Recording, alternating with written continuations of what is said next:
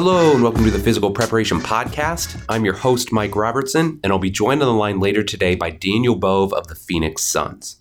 Now, before we get into this week's show, I want to give you a brief look at the week that was. And I'll, I'll be honest, friend, this whole little intro segment is going to be a little bit shorter today. Number one, fighting off a little bit of a head cold, which, I mean, really? Who gets a head cold in the middle of August? But evidently I'm fighting that off right now. And number two, we're in the last minute sprint with this complete coach certification. I'm dotting my I's and crossing my T's and trying to get everything done. So we're going to hit it. We're going to do it quick and then we're going to jump into the show with Daniel. So, the week that was, let's start with the weekend. Sportsing is in full effect in the Robertson household right now. Kate is in soccer. The boys had a spirited performance the other day, played really well.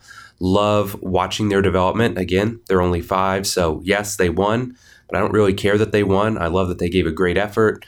In practice the other day, we started to work on like spacing, giving each other space so it doesn't look like just this little like hive of bees flying around where everybody's just buzzing around the soccer ball the whole time. So trying to work on ideas like spacing, passing, that sort of thing. So excited with where they're at.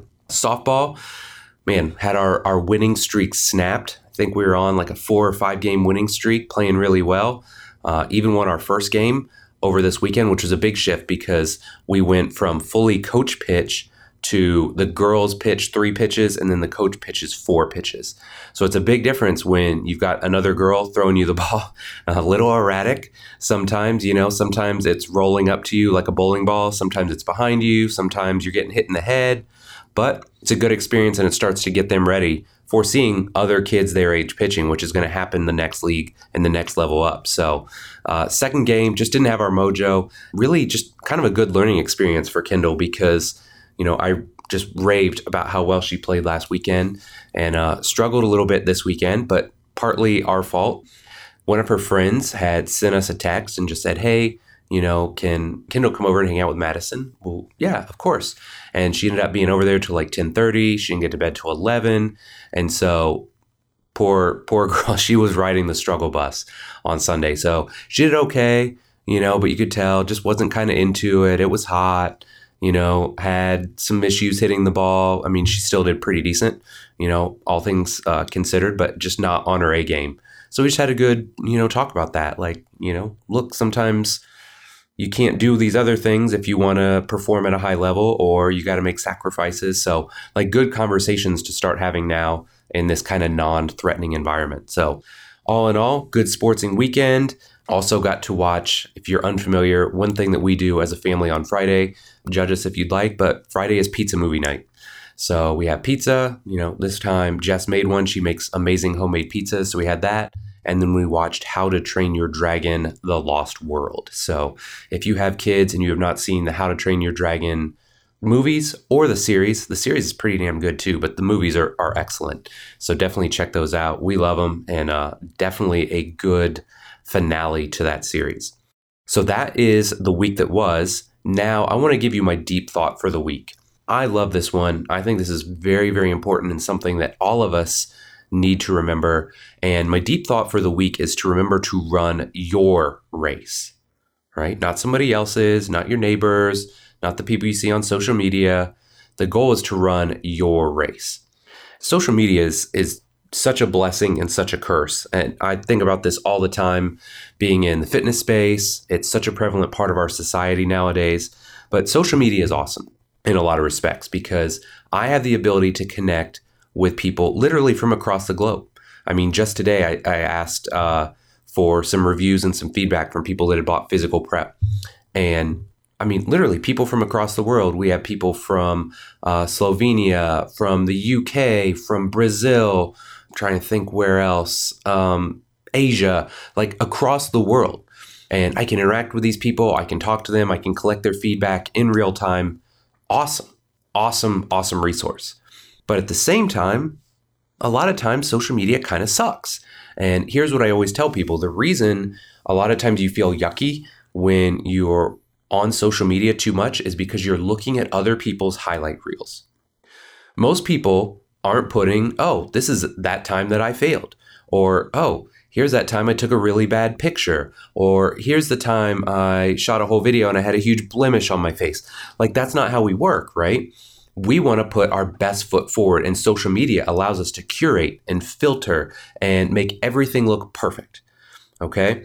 So there's a practical example to all this. Like a while back, I got this, I don't remember, it was a DM email message. I kind of put it out of my mind, but somebody basically commented on the fact that, oh, hey, do you remember when like you and Eric Cressey were like equals? Like when you're both coming up for T Nation? Oh, well, yeah, what like kind of what happened to me is, is what the, the person was implying. And look, I mean, if I went and just just scoured Eric's social media, I mean, the dude's got like 75,000 followers on Twitter. He's closing in on 100,000 followers on Instagram. Like, I couldn't be happier for him. Man, Eric is like kind of like my brother in this game. We came up together, we co authored articles together, we created products together, we lectured together. Like, we cut our teeth together in this industry. And he has carved this amazing path for himself, right? He was into baseball. He fell into baseball. He's successful there. And man, I am so happy for that dude. So why should it bother me that he has 100,000 followers and I have 20 or whatever it is? Like I don't really keep tabs on that. Give a shout out whenever I, you know, cross a threshold, but I don't really keep tabs. So, here's what I mean by that. I want to kind of circle back to what it means to run your race. And these are some questions you need to ask yourself.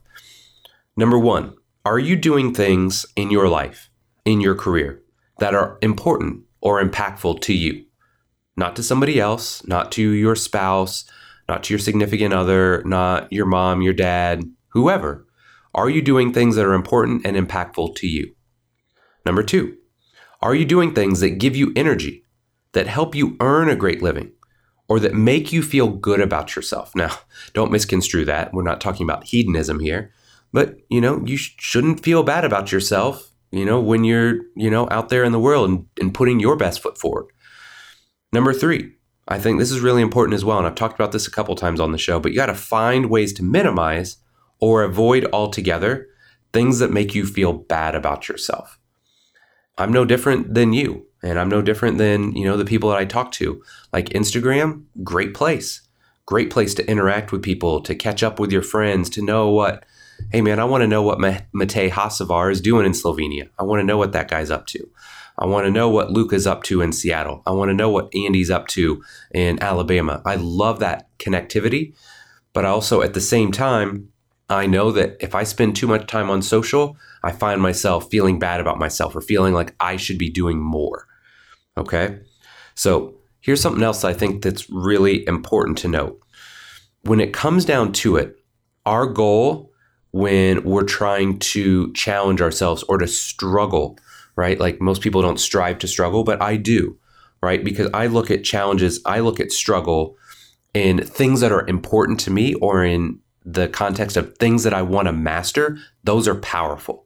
Those are the things that are going to make me better. They're going to help me advance in my career, in my profession, versus things that you would struggle or challenge with that are not impactful or that make you feel worse. Right. So I think you have to kind of find that distinction, like struggle and challenge in positive environments or in a learning environment are a good thing. They help us grow. But when we're talking about struggle or challenge or things that lower our self esteem that aren't important on the grand scale, we need to work to eliminate. So at the end of the day, here's how I want to summarize this Do you, right? It doesn't matter what other people are into, what they say, what they do right? If other people want to work 18 hour days and they're only focused on business, like great, good for you.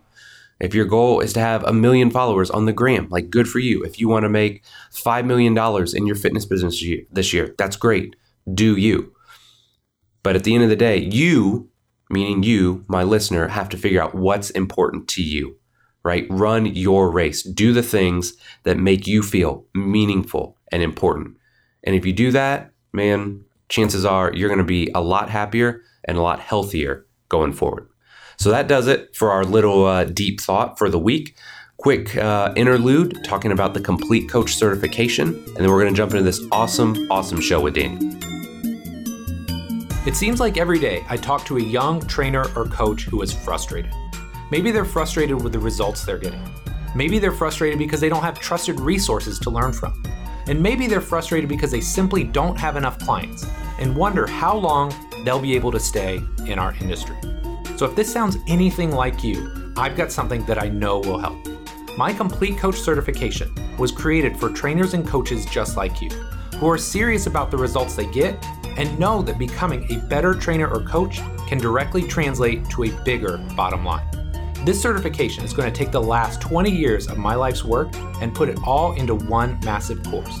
In it, you'll learn how to use the R7 system to create seamless, integrated, and efficient programs for clients and athletes of all shapes and sizes. How to create the culture, environment, and relationships with everyone you train so you can get the absolute best results. And the exact progressions, regressions, and coaching cues I use in the gym from squatting and deadlifting to pressing and pulling and everything in between. Of course, there's a ton more that I cover, but that should give you a pretty good idea of what the certification is all about. Now, here's the thing spots for the certification will open twice per year for a limited time only. If you're interested in learning more, my next certification will launch in September.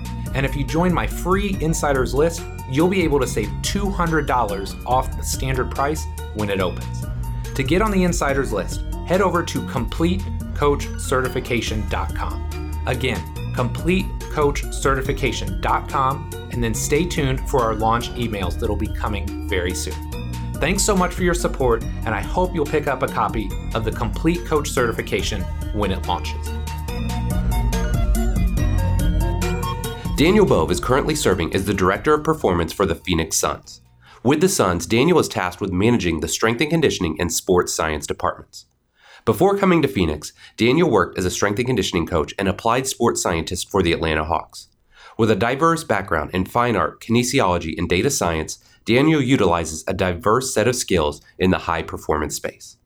In this show, Daniel and I cover a ton of ground, from his big three of training and recovery to what movement variability means to him with regards to basketball players, how the Suns are using their quadrant system to better manage load, and why winning makes everything in the NBA so much sweeter. This is a really fun show and one I truly hope you'll enjoy. But enough for me, let's do this.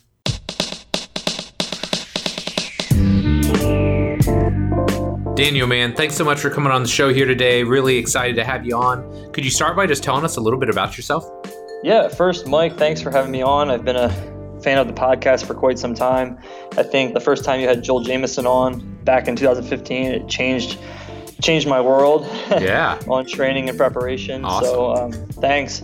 Yeah, my name is Daniel Bove. I am the director of performance for the Phoenix Suns.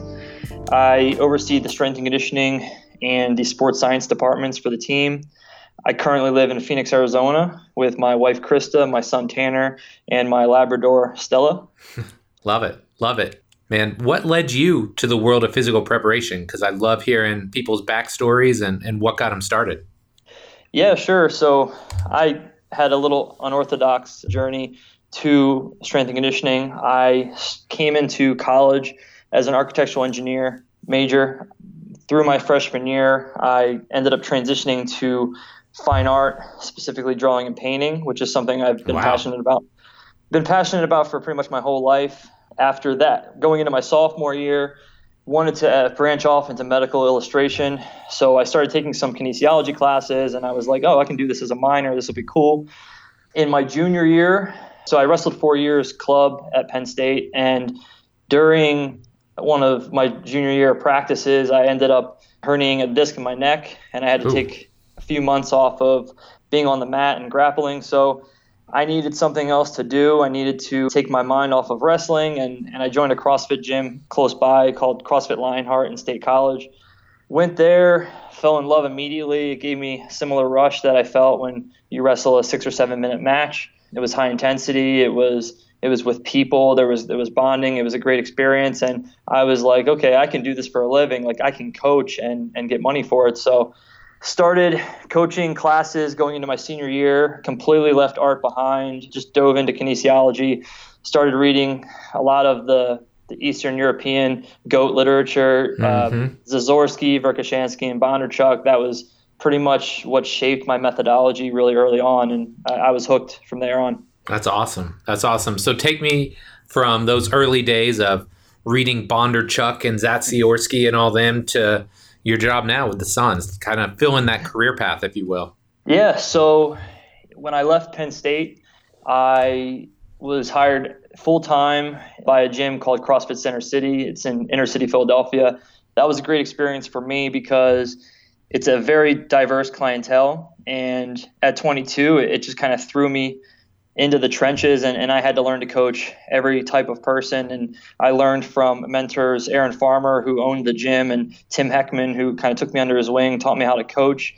That was where I got my first experience early on, logistically learning how to how to command a room, things of that nature. Yeah. It was what got me into coaching. And then left there, went to University of South Florida to uh, enter their graduate program for exercise science was a supervisor for the performance and, and physique enhancement laboratory under Dr. Bill Campbell. We did some research on training frequency, body composition, ergogenic aids, things of that nature.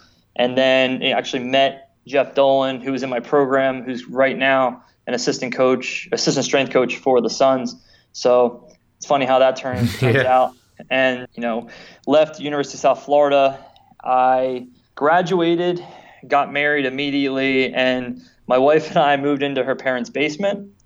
So it's it's obviously a, very saturated market. I always yeah. wanted to be in pro sports, but getting your foot in the door can be can be kind of difficult. So I started coaching at a CrossFit gym again, which made me panic a little. Not because there's anything wrong with coaching CrossFit full time, but because it was exactly what I was doing two years prior before I went to grad school. So right started started to worry a little bit, and while I was in grad school, I started to fall in love with the sports science side of things, and mainly because I enjoyed quantifying my own training. You know, just tracking volume intensity and exercise selection, tracking the inputs and seeing what outputs you can get from that always interested me in the training process. Almost like training architecture, like building a program and what you can do as the architect of a program to elicit a specific performance response or change the physique, whatever your goal is. I, I, like that part of it. So systems thinking and how that affects performance. That's that's really what I get excited about. Yeah. So I decided, okay, if I really want to take that to the next level, I have to learn how to work with data. And if I'm going to do that, I need to just dive right in. So for about four months while I was coaching part time at a CrossFit gym. I was spending about 30, 30 hours a week, sometimes more, watching nothing but YouTube videos.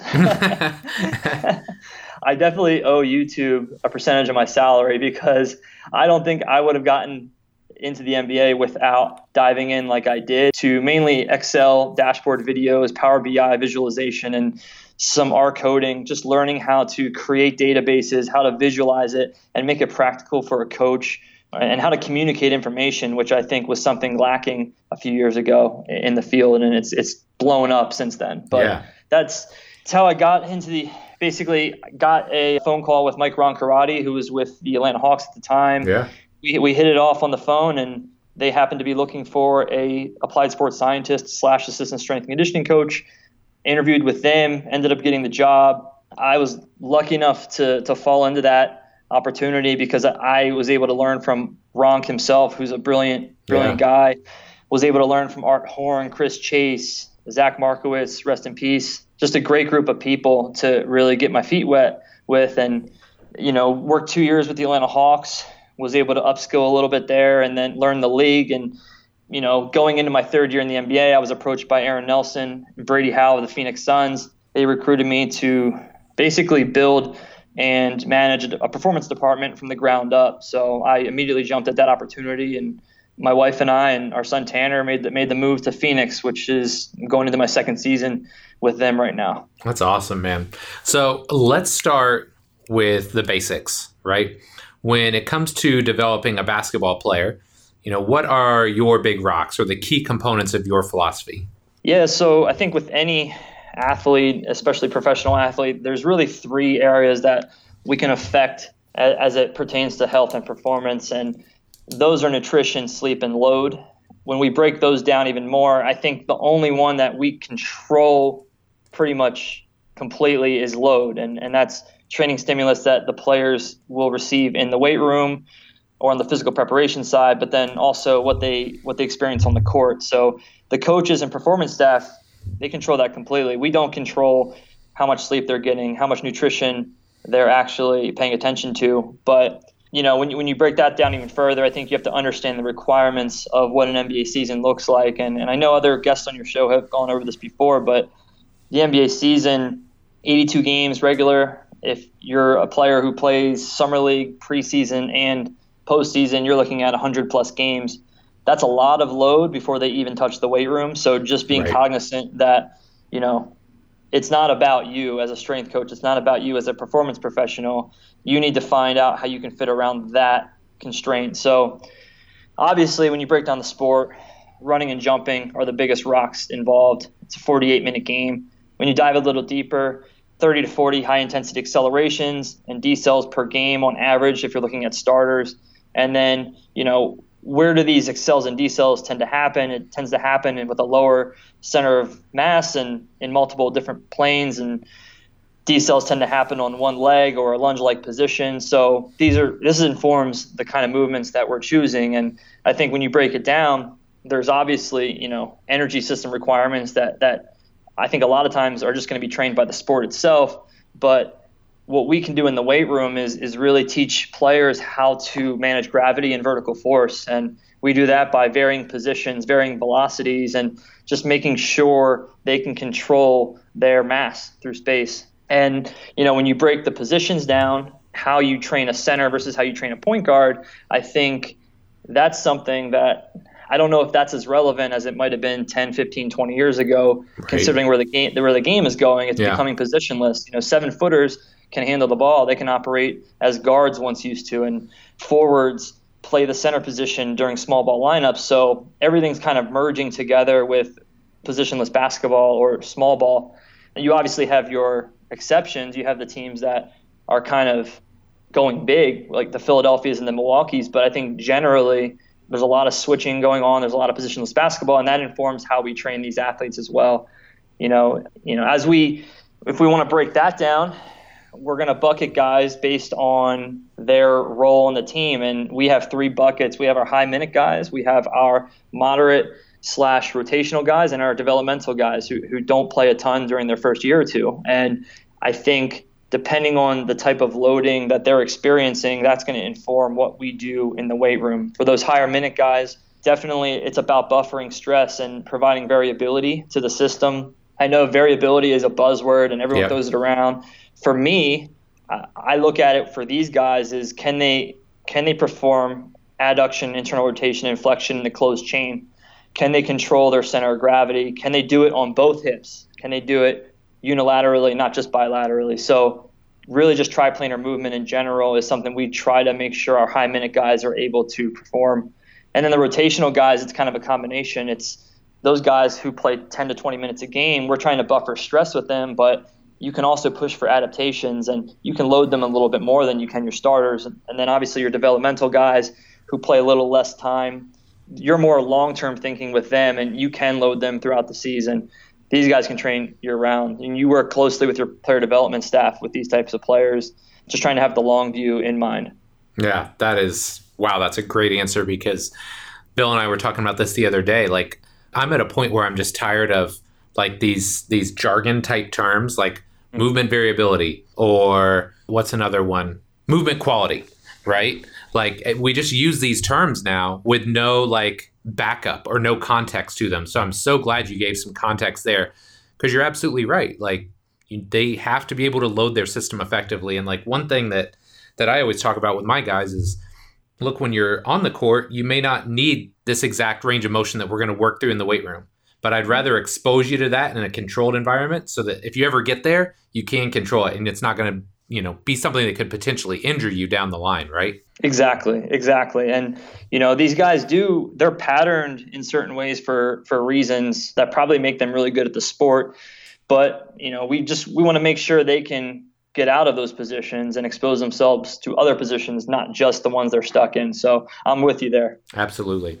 So let's break this down a little bit because I'd love to just kind of work through the calendar year and see how your approach changes. When it comes to the off season, where do you start with your athletes? And maybe what are some specific goals you want to achieve early on? Yeah, no, so man, the NBA season is a grind. It's you know, you might go 14 days in a row in the facility, not not getting a, a rest day. So it's it's a long, grinded out season. When the season ends, whether that's you know maybe you get the postseason, maybe you don't. I tell the guys to get out of the gym uh, for at least four to six weeks. I don't want to see them in the facility. I don't want to see them on a basketball court. I want them to get outside. I want them to have fun, see their families, go on vacation, renew their their mental state a little bit, so that when they come back to see us, they're ready to to hit the ground running and they can get excited about training. Then, you know, after that four to six week break period, they get, we really have 12 to 16 weeks to dive into physical preparation. And I think you can do some pretty crazy things to an athlete of their caliber in 12 to 16 weeks. Yeah. Uh, you can be extremely targeted, way more than you are during the season. You can actually dive in and be specific with each guy. You know, I, I can't get into specifics necessarily, but internally, we know where improvements need to be made with each player. And these are things discussed amongst the front office and coaching player development staffs before we let these guys go home for break. You know, there's a ton of collaboration that goes on between myself and player development but you know there's general guidelines that always exist. We do we do want like we talked about earlier we do want to expose these guys to some some variability. But you know get them on some different surfaces get them outside for their training that can be difficult in phoenix because it gets up to 120 degrees. Right. Little uh, hot. a little hot. So you know if we do anything outside we, we might hike camelback or get out but we try to do it before 8 a.m because then it starts to heat up. Right. and then obviously as the offseason progresses we do go from general to, to more specific exposing them to more jumping and sprinting volume. It becomes about building their capacity and you know reestablishing reactive strength and reactive strength endurance. We towards the end of the offseason might implement more aerobic plyometrics hict and just different variations of contrast training. That's that's kind of what the end of the offseason tends to look like i think generally without getting into too many specifics. Yeah no that's great. And one other thing that is unique about pro sports but I, I feel like especially in the nba because the summer is the off season is that number one well resources aren't scarce right? Most of these guys have a decent amount of money. And that means in your case, they can go kind of to the four corners of the world to hang out for their off season. So if someone is going off site for the summer, how do you go about keeping tabs on them and making sure that they're moving in the right direction? Man, it's gotten way more difficult now that we have an international roster. Many, many guys from Europe and uh, Australia. We have guys all over the map. So this year's been extremely difficult on that end. Yeah.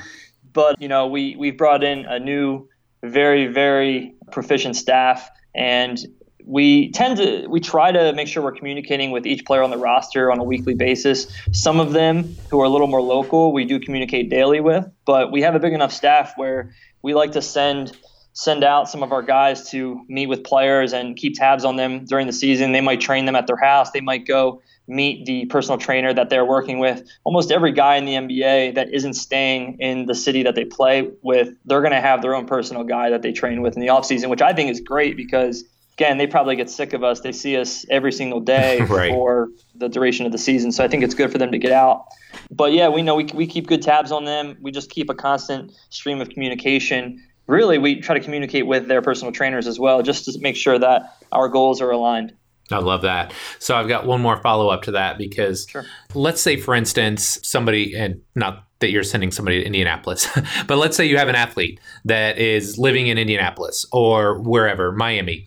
What level of communication do you have, say, with that private coach, right? Because I mean, I get guys in, or you know, I know people go to these destination cities. Are is it more important to you to keep in touch with the athlete or their private coach, or how does that work? Yeah, so we typically start those conversations before the season is actually over. Oh, uh, we cool. start to speak with guys about, okay, you know, what's your plan for the off season? Where do you plan on traveling to? And then that transitions into, oh, oh I'm going to be in Miami. Okay, great. Who are you working with in Miami? And then we actually will communicate with those coaches and those personal trainers before the season's out, and then That's we awesome. can hit the ground running come summertime. So, and then it's it's always a joint effort. We're talking to the player and the the personal trainer sometimes at the same time. We we want to keep open communication amongst everyone involved. Yeah, I think that's such a, a good approach to things. And it's sad because I hear people sometimes in in my situation where they're a private, you know, strength and conditioning coach or physical prep coach, whatever you want to call yourself, and they are like, I don't know, like strange or weird about interacting with the club. I'm like, mm. man, it's it's not about you though, guy. you know, it's right. about the athlete. So if you really care about the athlete, it only makes sense. Like you want to communicate with the athlete, you want to communicate with the coach. So that way everybody's on the same page and ultimately that athlete is getting the best possible result. So 100%. Couldn't agree more. So it's obviously that time of year where, you know, late August, early September, guys are starting to trickle back into town and they're starting to get locked in for the season. How does that impact maybe what you're doing with them from an athletic development perspective, or how does your emphasis shift during this time of year? Yeah, so first you need to understand what these players, for the most part, at least the ones not playing international ball, what they're exposed to during the summer. And they are obviously they're lifting weights, they're doing things with performance professionals, but they're doing a lot of on-court work with one-on-one style training, a lot of skill development, technical stuff, but they're not playing a lot of five-on-five full court they might get runs in once a week every now and then, but they're not doing it day in day out. So when they start to trickle back in, first of all, everything up until training camp is voluntary for these players. They start to trickle back in. They do self-organize five on five games. They they'll come in and they'll they'll work with with my performance team. But you know, the performance side just needs to be cognizant of the increase in workload on the court that's happening, especially in a five on five sense. So that definitely affects what we choose to do with them in the weight room. As far as frequency leading up to training camp, you're looking at anywhere from one to four, sometimes five days. Guys tend to take the weekends off, but yep. once we hit training camp, you know, our, our goal is to progress load in, in a strategic way and, you know, consolidate stressors in the weight room so that it makes sense holistically and get them ready for training camp where, you know, we have two a days and we kind of gear up for the season. So that's that's kind of how the the preseason grind looks. Yeah. It's it's interesting too because you know, when you're early in the off season, a lot of the guys like I may have them for 75 minutes. You know, 75 90 minutes, it's generally a longer session. Their on-court stuff isn't really taking precedence yet. Like they're in, they're getting shots up, but it's not that hard. But this time of year, man, I feel like almost undervalued, you know, because it's like, okay, well, let's go in. It's like 40 minutes because by that time they've either already got some run in, so you're just going to lift, right? They've gotten all the speed, agility, plyos, conditioning that they're going to need. So, okay, let's lift a little bit. Or it's like, hey, man, even if they're doing like one on one type stuff, okay, well, like we've done, we've covered a lot of these bases. Let's go in, let's lift a little bit, build some resilience, maybe give you some movement variability back, and we're on and about our business. So yeah, it's fun. It's fun, but it's also it feels backwards, right? Because at the beginning you're kind of like the show for the first couple right. months, and now you really realize, okay, now it's time to be a support staff member versus the the guy. Exactly, and that and that's where the communication aspect is huge between player development and the strength and conditioning department and the sports science practitioners, because you need to have those conversations of you know they need to know what general to specific means they need to know what technical tactical means to you and these conversations have to happen year round especially when you're going into the season because that spike in load is, is a crazy thing. And if you don't manage it right you're going to have guys that are entering the season not in great shape. Yeah. So kind of playing off this point as those guys are starting to come back in, could you give us, and again, I, I, understand your situation, so I don't need like hardcore specifics, but could you give us some insight as to what like a preseason session might look like for you guys? You know, because again, they're coming off the court. What are you trying to accomplish with them when they come in the weight room? Yeah, so you know, there's there's even days when in the preseason that they might even hit the weight room before they hit the court, and then okay. there's there's the opposite. There, there's the days where they come in, they hit the court, they see us.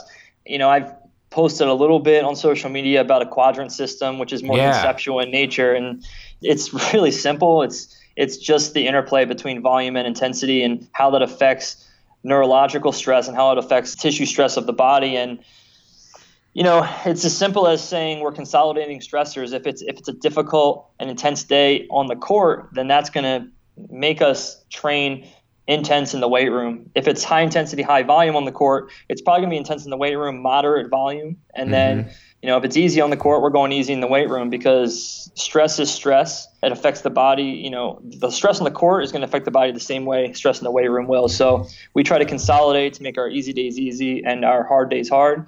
You know, if drawing on a whiteboard, you can make it look all fancy, but it's not a it's not a difficult concept at all. No, I love that. And I'm going to make sure, I think I saved some of those videos that you guys posted from the gram. So I'll try and dig those out and post links to those in the show notes because it was just really, I mean, it was eloquent, but it was just really well put together and really well thought out. And I, I'm a visual person. So that really helped me have a better understanding of, oh, yeah, I guess I kind of thought of it like this, but this just made it very easy to understand and apply. So that was great. yeah, I love doodling, man. It's one of my favorite things. yes, well, obviously the fine art thing, you know, you must love that. So, yep. last but not least, I've heard all kinds of different theories and philosophies on in season training. And I'll admit, I've got a lot of experience with it in the soccer world, but not nearly as much because I've never worked for a professional team. So I don't have guys in season. So I would love to hear what are your thoughts on training during the season? And how do you find that sweet spot of training enough to keep them strong, healthy, and resilient without adding too much stress to the system? Yeah, so going back to a couple of the the topics we've already explored, I think first you have to understand that during the season you're taking a back seat as a performance professional to what's happening on the court. We're there as a support staff.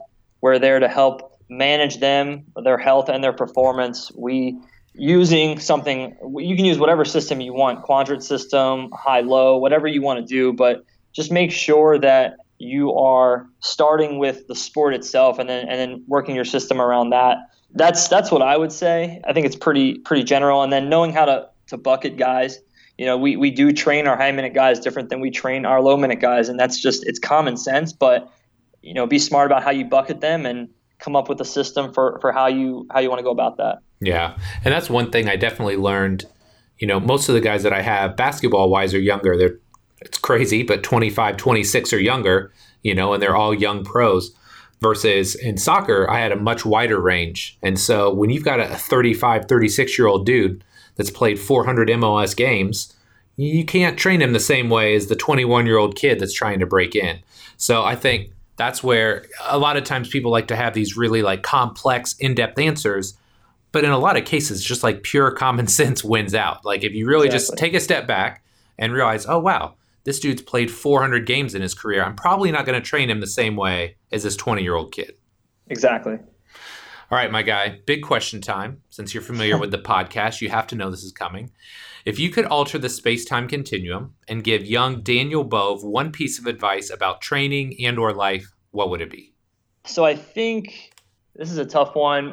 There's so much I would probably tell myself, but the one thing is I'd probably tell myself to spend more time mastering some of the hard sciences that are out there, specifically physics, chemistry, mathematics.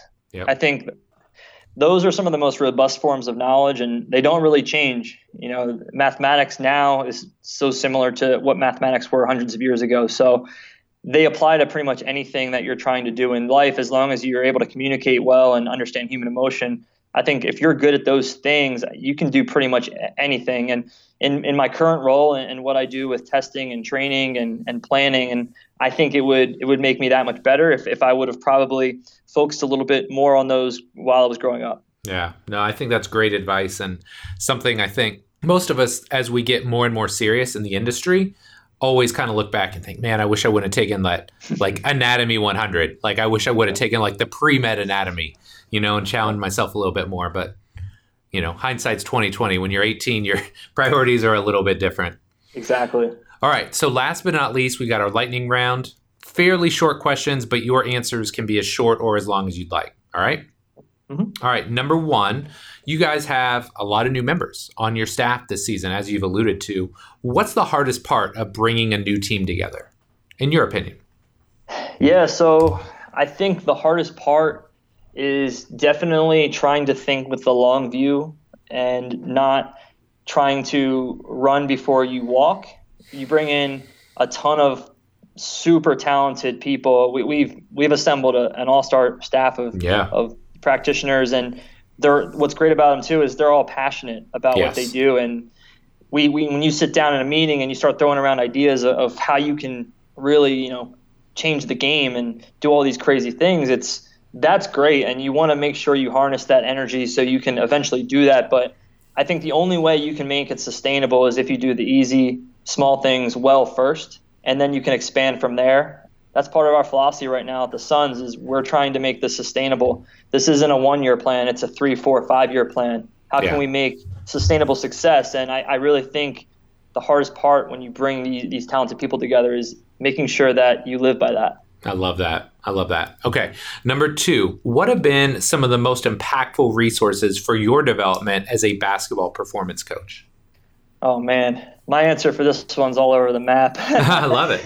You know, in conditioning specifically, I, I, go back to, to the classics, man. The uh, Science and Practice of Strength Training by Zatsiorsky is that's a huge piece of lit for me as far as when I was developing my idea of how you train strength and power I still go back to that all the time. You know, people people might not like this answer because there's there's a hesitancy to to say it.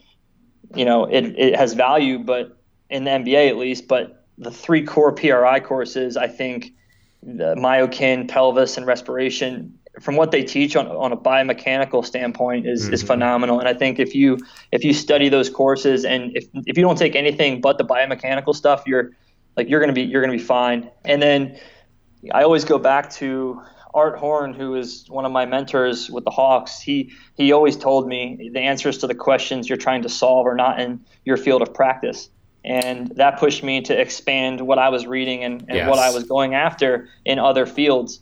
And some of my favorite things outside of strength and conditioning are I love the Incerto series by Nassim Taleb. Anti-Fragile is probably one of my top five favorite books, and mainly about managing uncertainty, risk, and how to make good decisions.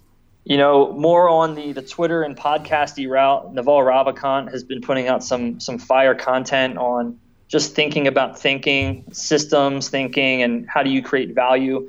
Naval is he's a phenomenal resource for anyone who wants to dive into those areas.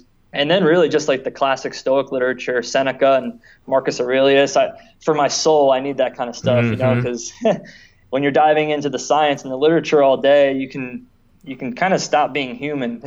right. And I want to I don't want to be a robot, man. I I like to to think about thinking. So, and you know, I, I'm one of those guys where I'd rather I'd rather read my favorite ten books a hundred times than than read a hundred random books once. I'm, right. I think I think you can take something new every time you read a really good piece of literature. So that's that's kind of where I'm coming from on that end. I love it, man. Very diverse, like you said.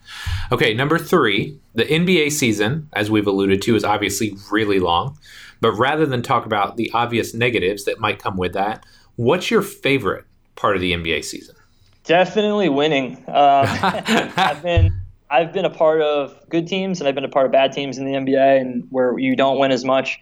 There's nothing like winning in the NBA. It changes the entire demeanor of the staff all the way up to the marketing department, down to the coaches and players. It's just a different a different vibe when you're when you're playing good basketball. So winning is fun, and then right on par with that is like I alluded to earlier, spending so much time with these passionate, talented people. I think iron sharpens iron, and the people that that I work with push me to be better. And you know, I just I I love the environment that we have here. I love it. I love it. Okay, number four, last one. What's next for Daniel Bove? Not to sound like a broken record, but I would like to win some games.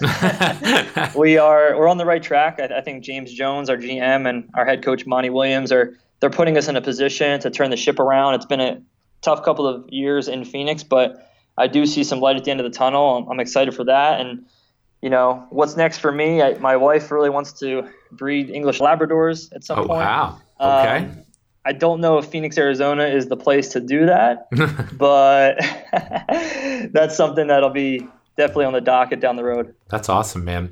Well, Daniel, you've been great to catch up with today. Thanks so much for your time. Where can my listeners find out more about you and what you have going on?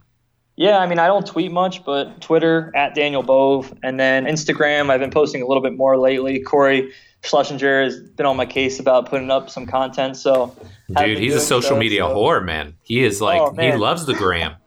oh man, it's it's great though. He teaches me something new every day about it. So yeah, at, at, Daniel Bove on Instagram. But that's that's pretty much where you'll find me. Uh, TheStrengthCave.com is a site that I have co-founded with someone that I went to grad school with, Andres Vargas. He's actually here in Phoenix, which is funny that we ended up in the same place. But yeah. go ahead, check out thestrengthcave.com. There's some good content up there as well. Very cool. I'll make sure uh, I put all those links in the show notes so people can find you. But again, man, I know you're busy and really appreciate your time. Thanks for coming on the show.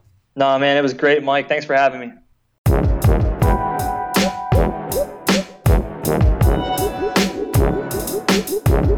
All right, my friend, that does it for this week's show with Daniel. Sincerely hope you enjoyed it. He's a guy that uh, I've only known for a short while now, but definitely respect his work. I love the staff that they have assembled out there in Phoenix, and uh, hopefully I'll get out there one day to uh, catch it up and uh, talk shop with all of them because they've got an awesome, awesome crew. So, with that being said, if you enjoyed this week's show, anything you can do to help share the content, help spread the message a little bit would be greatly appreciated. Whether it's email, Facebook, Twitters, DMs on the Instagram, whatever you got, anything you can do to help share would be greatly, greatly appreciated. So, my friend, again, that does it for this week's show. Thank you so much for your support. Love and appreciate you. And we'll be back soon with our next episode. Take care.